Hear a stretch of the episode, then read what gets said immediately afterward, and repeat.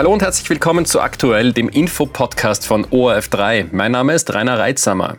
In unserer Rubrik Fakten mit Profil nehmen wir jede Woche Aussagen aus dem politischen Umfeld genauer unter die Lupe und überprüfen ihren Wahrheitsgehalt. Diesmal geht es um eine Aussage des EU-Abgeordneten der Grünen Thomas Weiz zum Thema Gentechnik.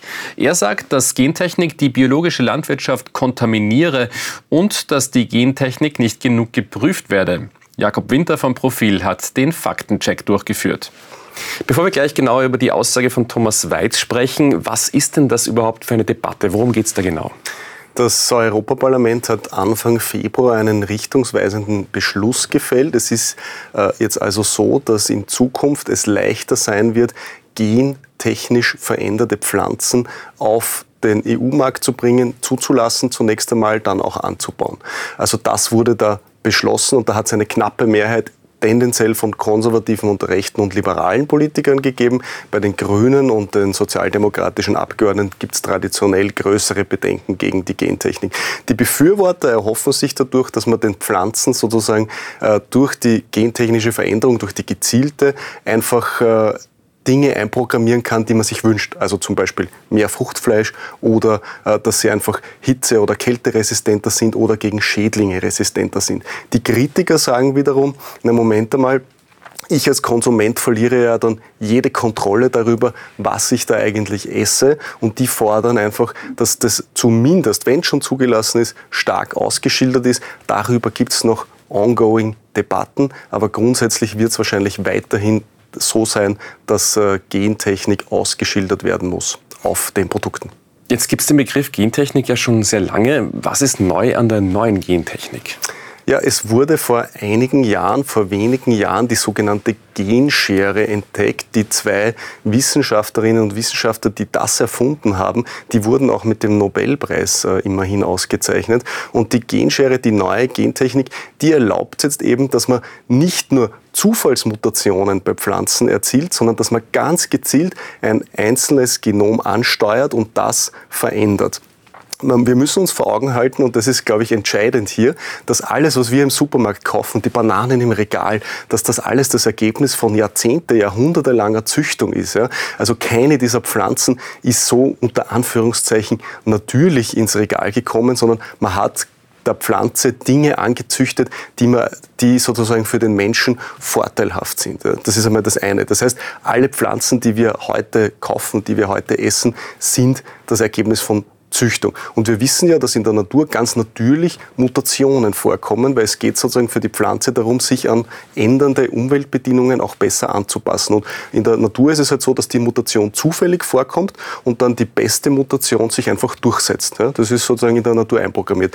Und mit, dem, mit der Genschere kann ich jetzt ein paar hundert oder ein paar tausend Jahre Evolution überspringen und sagen, ich will, dass sich diese Pflanze schneller an eine gewisse Umweltbedingung anpasst. Ähm, man muss aber eben auch auch dazu sagen, dass schon konventionelle Züchtung auch arbeitet mit Röntgenstrahlen zum Beispiel. Also es werden in der konventionellen Züchtung, die auch dann äh, im Biolandbau äh, verarbeitet wird, äh, werden schon Röntgenstrahlen eingesetzt, um zufällige Mutationen zu befördern, dass man mehr Mutationen zustande bringt. Und die Genschere macht was anderes. Die arbeitet nicht mit dem Zufallsprodukt, sondern die arbeitet eben sehr gezielt.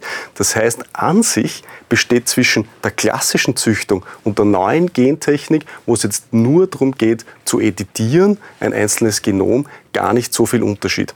Und wenn ich noch eins ganz schnell äh, erklären darf, weil es wirklich sehr komplex ist, äh, die frühere Gentechnik, da ging es wirklich darum, äh, mit, da, da gibt es auch das Wort, das Wort Transgenetik, da ging es darum, dass man einer Pflanze etwas einsetzt, das in dem klassischen Gen gar nicht drinnen ist, dass man quasi einer Pflanze Eigenschaften einer anderen Pflanze, mit der man sie nicht kreuzen könnte, einprogrammiert. Das ist Transgenetik. Das bleibt in der EU weiterhin verboten beziehungsweise sehr streng reglementiert. In, EU, in den USA sind sie da liberaler. In Europa wird jetzt sozusagen nur die neue Gentechnik, wo man einzelne Genome verändern kann, aber nur in dem Rahmen, in dem auch in der Natur natürlicherweise Mutationen stattfinden hätten können. Das klingt jetzt aber erstmal so, als wäre diese neue Gentechnik durchaus nützlich. Jetzt behauptet Thomas Weiz aber, dass man damit Felder kontaminieren würde. Stimmt das? Ist das wirklich möglich?